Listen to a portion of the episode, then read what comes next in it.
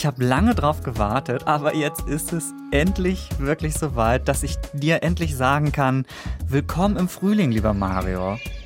Gut, oder? Ah, die Vögel zwitschern natürlich. Endlich das wieder ist der Licht. Beginn des Frühlings. Ja. Und selbst wenn es noch mal ein bisschen regnet, muss ich sagen, das würde mir die gute Laune auch nicht verderben, denn dann wird es bald ja so richtig grün, ne? Also das freut auch alle, die einen Garten haben, denn darum geht's heute. Wir steigen mit euch ins Beet. Ich habe mir eine alte Hose angezogen für die Gartenarbeit. Mario bringt ein paar Stiefmütterchen für den Vorgarten mit und am Ende legen wir gemeinsam noch ein Hochbeet an und ernten Zucchini. Wir Gärtnern. Natürlich geht das nur, wenn man so richtig pflanzenaffin ist. Mario, wie lange überleben deine Pflanzen? Relativ kurz, ich habe das glaube ich schon mal gesagt, ich habe keinen grünen, ich habe einen schwarzen Daumen, also ich tue mir das sehr schwer. Ja, ja, zum Glück haben wir ein paar Tiere in dieser Folge, bei denen das anders ist. Es gibt Tiere, die sind richtige ja, Gartenprofis, ist jetzt vielleicht ein bisschen zu viel gesagt, aber die kennen sich auch so ein bisschen aus. Welches Tier hat denn den grünen Daumen, Mario? Also ich habe einen Fisch mitgebracht, der Unkraut jätet und der auch einen tollen Namen hat, das ist der sogenannte Farmerfisch. Ein Fisch, der Unkraut geht, finde ich, geht schon mal sehr gut los. Und ihr bekommt in dieser Folge auch den Beweis, Schnecken sind nicht pauschal der Schrecken für den Garten. Es gibt auch welche, die bauen selbst Gemüse an. Wie die das machen, klären wir in der heutigen Gartenausgabe. Hello. Wie die Tiere. Der Podcast von Bremen 2 mit Daniel Kähler und Mario Ludwig. Toll, dass ihr wieder mit dabei seid. Ihr werdet viele schöne, begabte und irre Tiere in der nächsten halben Stunde kennenlernen. Da sind auch welche dabei, von denen ihr jetzt noch gar nicht wusstet, dass sie überhaupt existieren, verspreche ich euch.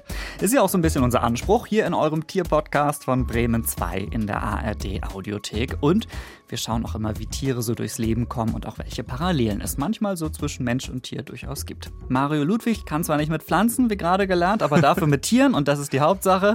Und ich bin Daniel von Bremen 2 und ich kann mit Mario Ludwig. So. Und als wir beschlossen haben, eine Folge über gärtnernde Tiere zu machen, Mario, da war ich, du weißt es, ich war direkt mit ganzem Herzen dabei, denn ich komme aus einer Gärtnerfamilie, habe ich glaube ich schon mal äh, Ja. am Rande erwähnt, ne? Also so richtig Gewächshäuser und Zierpflanzen und dies und das. Bin ich mit groß geworden und ich liebe es. Deshalb freue ich mich auf diese Folge. Mhm. Bei uns Menschen hat das Gärtnern und das Gemüseanbauen viele Gründe. Natürlich ist das irgendwie auch ein Geschäft, also von den Zierpflanzen bis zum Ackerbau in der Landwirtschaft, äh, bis hin zum entspannenden oder auch manchmal anstrengenden Hobby im Garten oder auf dem Balkon. Das ist bei den Tieren jetzt wahrscheinlich eher nicht so vielfältig. Welchen Zweck hat das Gärtnern da?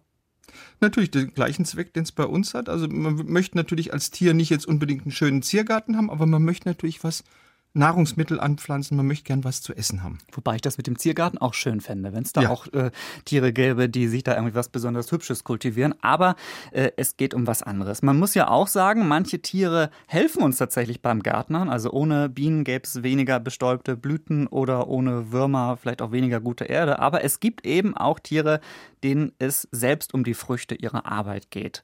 Wer sind denn in dieser Hinsicht besonders erfolgreiche Gärtner in der Tierwelt?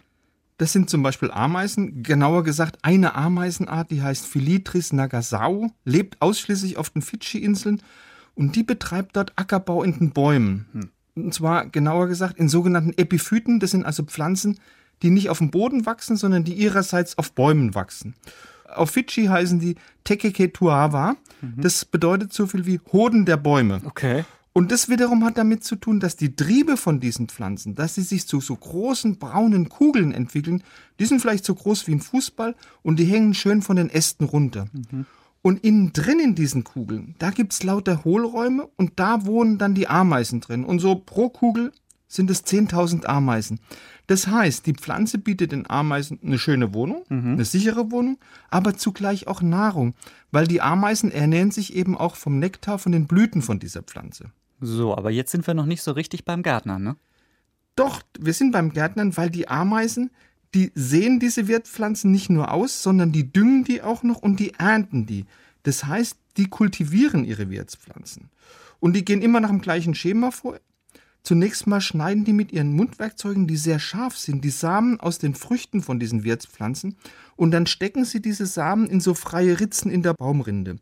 Und nicht nur das, da gibt's dann auch bestimmte Ameisenarbeiterinnen, die patrouillieren ständig an diesen, ich sage es mal, neu angelegten Ackerfurchen vorbei und stellen damit sicher, dass diese Samen nicht von anderen Tieren gefressen werden. Das heißt, die die bewachen die Felder, die von ihnen angelegt worden sind. Also krass, die, die Baumrinde wird sozusagen zum Acker äh, im Prinzip bei den Ameisen. Ähm, dieses Bewachen finde ich auch irgendwie witzig. Also erinnert mich so ein bisschen daran, wenn wir vielleicht was aussehen und dann knabbern da irgendwelche Vögel an der Saat rum und wir müssen die dann verscheuchen oder irgendwie Genau. so. Wie geht's dann weiter mit, Gleiche mit diesem Prinzip, Ackerbau? Ja. Ja, und nach so drei Wochen, da beginnt dann dieser Trieb, sich zu dieser Kugelform zu entwickeln. Schon wenn der erste Hohlraum da ist, dann wird er ständig von den Ameisen aufgesucht. Und was machen die dort? Die verrichten dort ganz äh, gezielt ihre Notdurft. Das heißt, dadurch düngen sie die Pflanze, die ja, weil sie ein Epiphyt ist, keine Nährstoffe aus dem Boden aufnehmen kann. Und später wird dann der Nektar geerntet.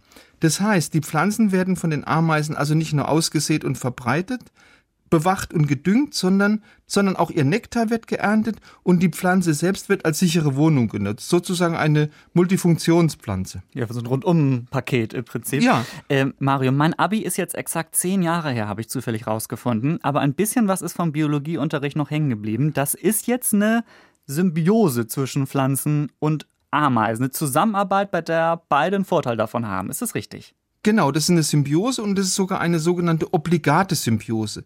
Das heißt, einer kommt mittlerweile ohne den anderen gar nicht mehr aus. Weil diese Epiphyten, die werden ausschließlich durch die Ameisen verbreitet und nicht, wie das bei anderen Pflanzen der Fall ist, auch durch Vögel. Und die Ameisen wieder, die sind eben auf die Pflanzen und diese seltsamen Baumkugeln angewiesen, weil sie eben selbst keine Nester bauen können, wie das die anderen Ameisenarten machen. Übrigens, und jetzt komme ich auf meinen Eingang sozusagen zurück, es gibt sogar einen Fisch, der hat einen eigenen Schrebergarten. So, ähm, jetzt haben wir uns gerade erstmal äh, damit abgefunden, dass es tatsächlich Ameisen gibt, die ihr, äh, ihr, eigenes, ihre eigene Behausung anbauen. Und jetzt sagst du mir, es gibt noch einen Fisch, der, der auch noch einen Schrebergarten hat. Das heißt, er arbeitet den ganzen Tag in seiner Wohnung oder im Büro, aber nach der, nach der Arbeit geht er in seinen kleinen Garten am Stadtrand. Oder wie muss ich mir das vorstellen? Fast, das ist so ein bisschen Liebling von mir. Das ist, ich habe es vorhin schon gesagt, der sogenannte Farmerfisch gehört zu den Riffbarschen, ist ein Fisch so 15 Zentimeter groß, lebt in Korallenriffen im Indischen Ozean und im Roten Meer.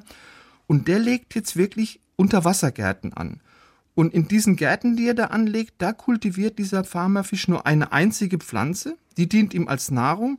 Das ist eine Fadenalge namens Polysiphonia. Schöner Name. Und wahrscheinlich macht er das, weil er diese Fadenalge besonders gut verdauen kann. Also die mache offenbar ganz gerne. Äh, Du hast gesagt, er kultiviert äh, diese Alge. Wie, wie muss ich mir das vorstellen? Wie macht er das konkret? Was geht da vor sich? Also zunächst mal düngt er schön seinen Unterwassergarten mit seinen eigenen Ausscheidungen. Dann rupft er die anderen Algen, die mit dieser Fadenalge Polysiphonia konkurrieren, aus den Beeten raus.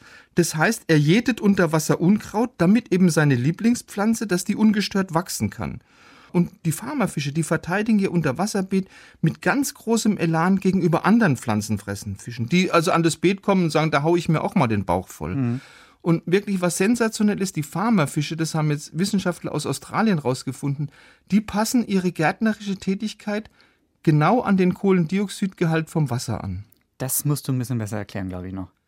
Also diese australischen Forschenden, die haben beobachtet, dass je höher die Konzentration vom Kohlendioxid im Meer ist, desto schneller wachsen die Fadenalgen. Okay. Ist klar, mit dem Plus an Kohlendioxid können die ja ihre Photosyntheserate steigern.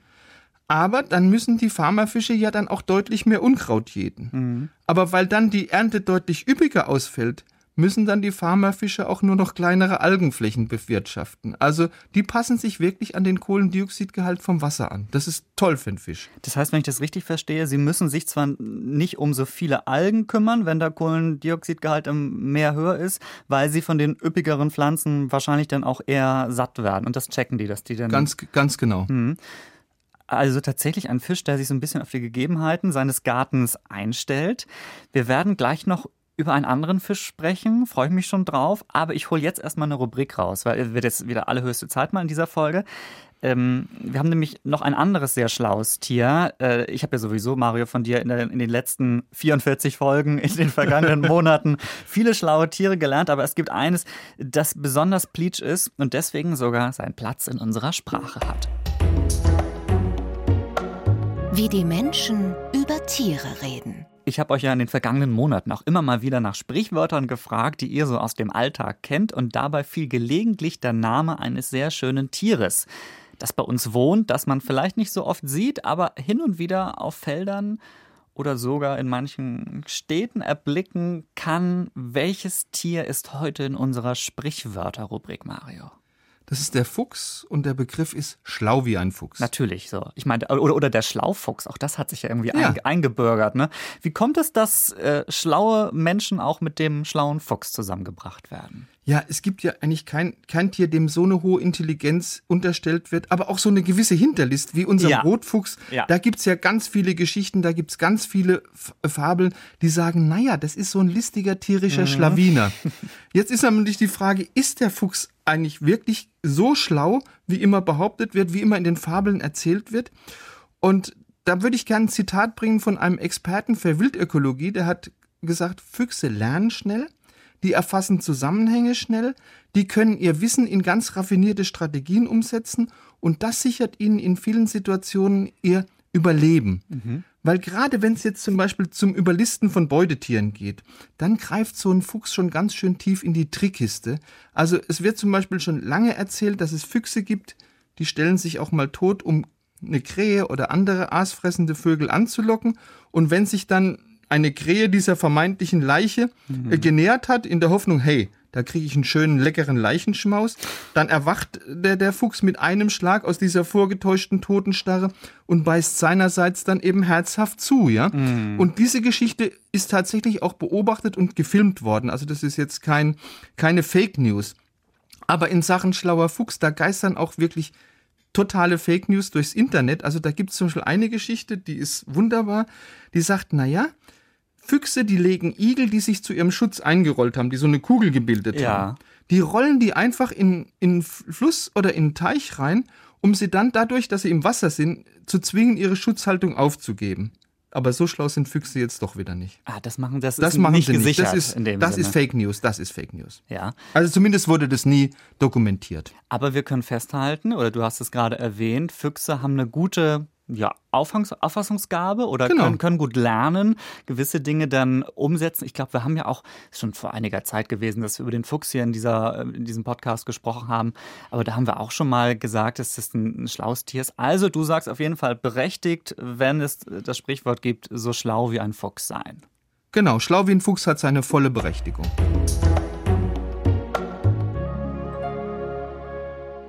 Ich muss sagen, ein eigener Garten, das würde ich momentan nicht unbedingt gemanagt bekommen, noch mit der Arbeit und so weiter drumherum. Auch wenn das vielleicht schön wäre, ich, ich hätte noch so ein, ich weiß nicht, so ein kleines Gewächshaus mit Gemüse vielleicht. Das wäre auch nicht schlecht, oder?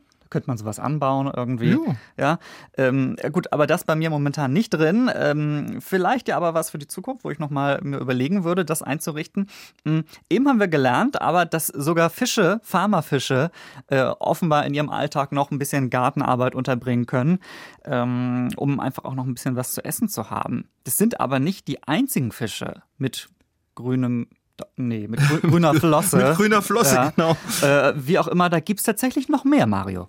Nein, es gibt auch noch andere Arten, wenn auch relativ wenige Arten. Zum Beispiel werden manchmal Fische, die auch über gärtnerische Fähigkeiten verfügen, auch zu Hilfe gerufen. Das klingt jetzt irgendwie absurd und auch ein bisschen verzweifelt, weil wenn ich Hilfe im Garten brauche, da wäre jetzt ein Fisch der allerletzte, den ich rufen würde. Wer macht das denn bitte? Du rufst da keinen Fisch? Nein. Nein. Klingt, jetzt, klingt jetzt ziemlich komisch, ist aber in so tropischen Gewässern vom Pazifik oder vom Indischen Ozean nicht unüblich. Und zu Hilfe ruft erstaunlicherweise eine Steinkoralle, hat einen wissenschaftlichen Namen, Acropora nasuta. Mhm. Und wenn jetzt diese Steinkoralle von einer Haaralge, die hat einen ganz komplizierten wissenschaftlichen Namen, Chlorodemis fastigata überwuchert wird, dann ist das nicht schön für, die, für diese Steinkoralle, weil die Alge ist giftig und die stört mit ihrem Gift auch ganz massiv die Nahrungsaufnahme von dieser Koralle. Also was macht die Koralle? Die ruft sich ganz gezielten Fisch zu Hilfe. Also die, die Alge wächst der Koralle über den Kopf. Alleine, genau. alleine kann sie nichts dagegen tun, weil Korallen natürlich Lebewesen sind, die sich eher wenig bis gar nicht bewegen. Äh, was für ein Fisch soll ihr dann helfen?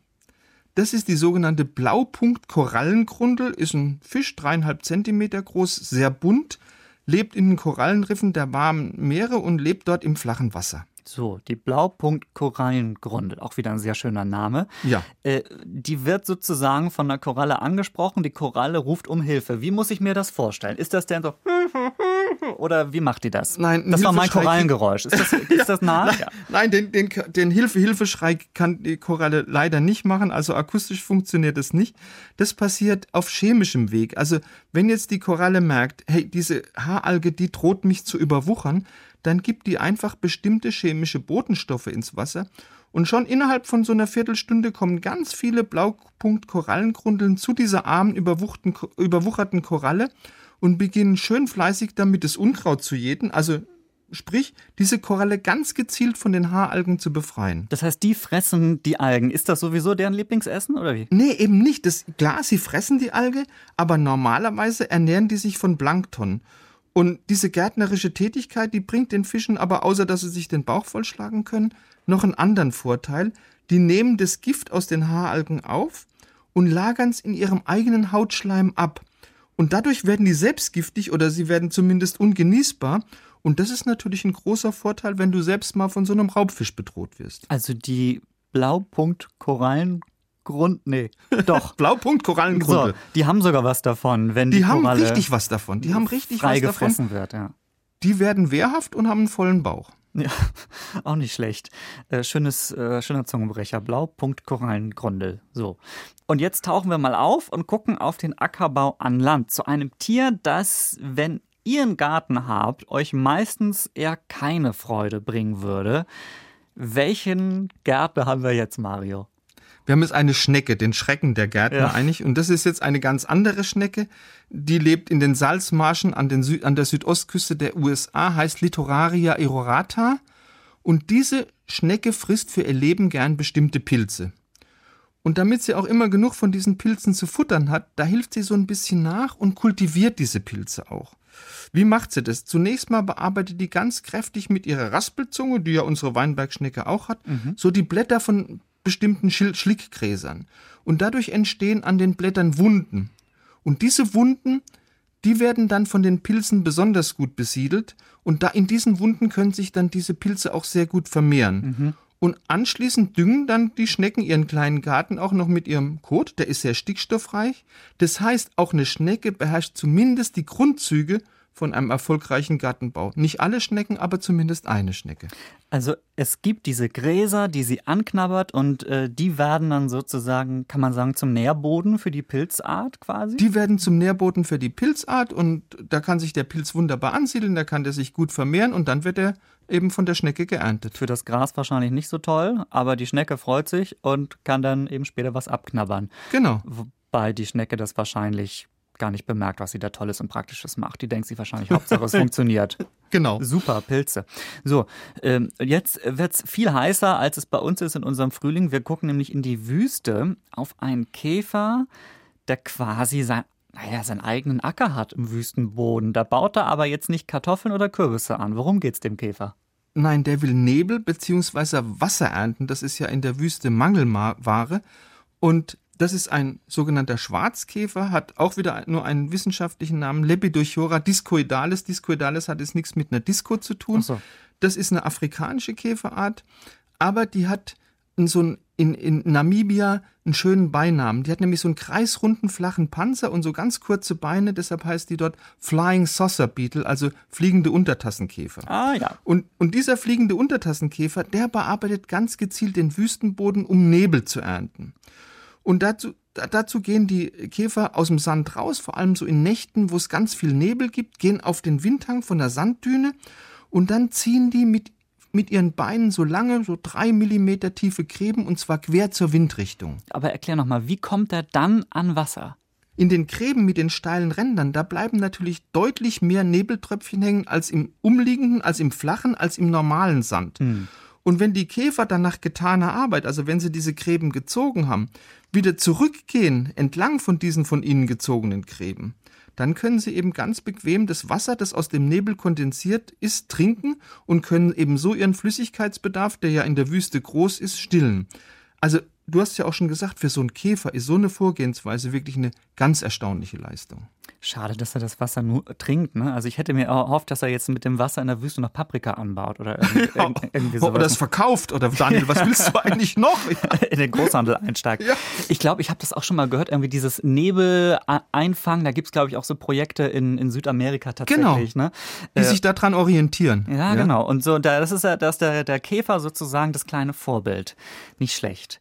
So. Ich finde auch den Namen Fliege der Untertassenkäfer. Ist es nicht wunderbar? Das ist schon ganz gut. Wir sollten mal eine Folge machen, nur mit komischen Tiernamen. ja, können wir gerne. Ja, werden wir genug zusammenbekommen. Da gibt es reichlich was, ja. Wir hatten, ich meine, wir hatten schon die David Hasselhoff-Krabbe. Was kam da ja. noch? Und, und jetzt den fliegenden Untertasse. Da kann nicht mehr viel kommen. Ich könnte dir noch einen Hitlerkäfer bieten. Bitte nicht. So.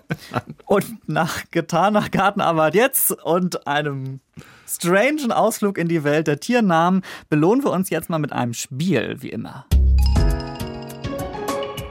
Welches Tier klingt hier?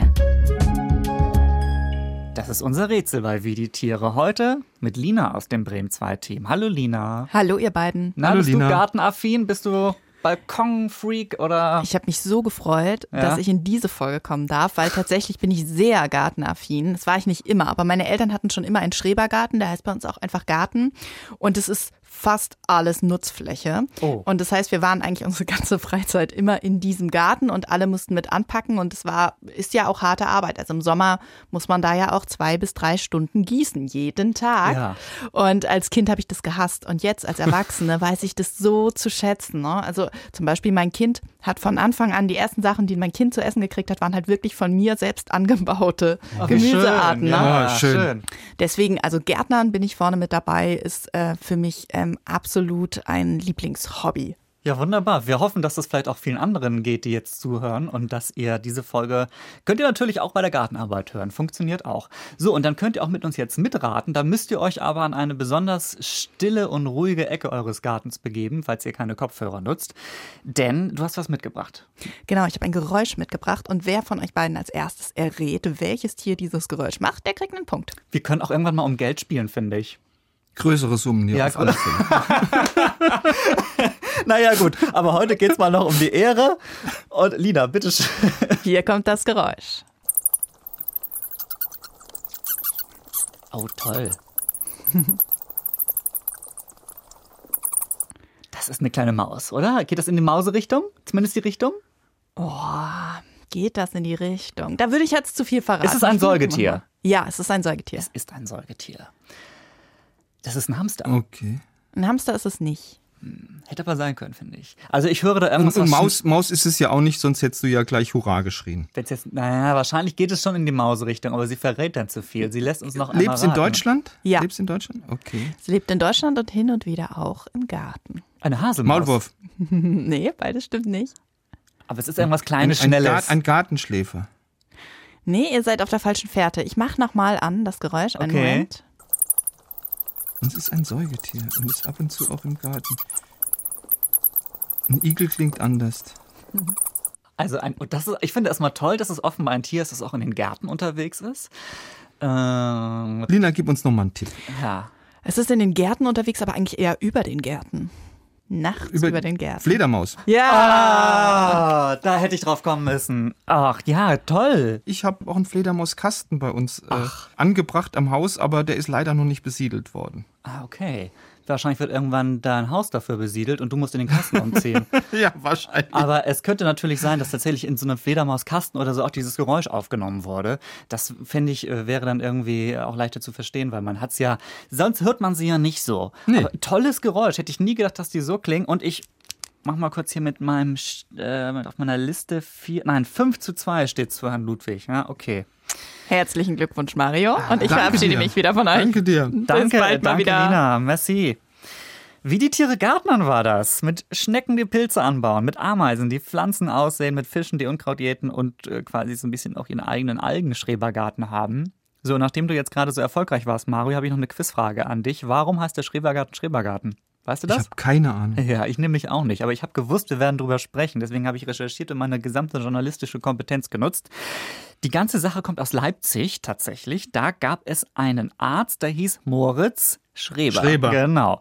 Und es gab einen Schuldirektor, dessen Name jetzt in dieser Zusammenhang hier nicht zur Sache tut. Und der hat einen Spielplatz gebaut, wo Kinder und Familien spielen und turnen konnten. Das war sehr beliebt. Und der Platz hieß Schreberplatz. So, und am Rande dieses Platzes gab es auch später so kleine Gärten für Familien. Die haben sich da so entwickelt. Und wie die heißen, können wir uns jetzt äh, überlegen. Natürlich waren das die ersten Schrebergärten, beziehungsweise die ersten so Stadtgärten, die Schrebergärten genannt wurden. Es gab vorher schon ein paar. Aber daher kommt der Name von Moritz Schreber.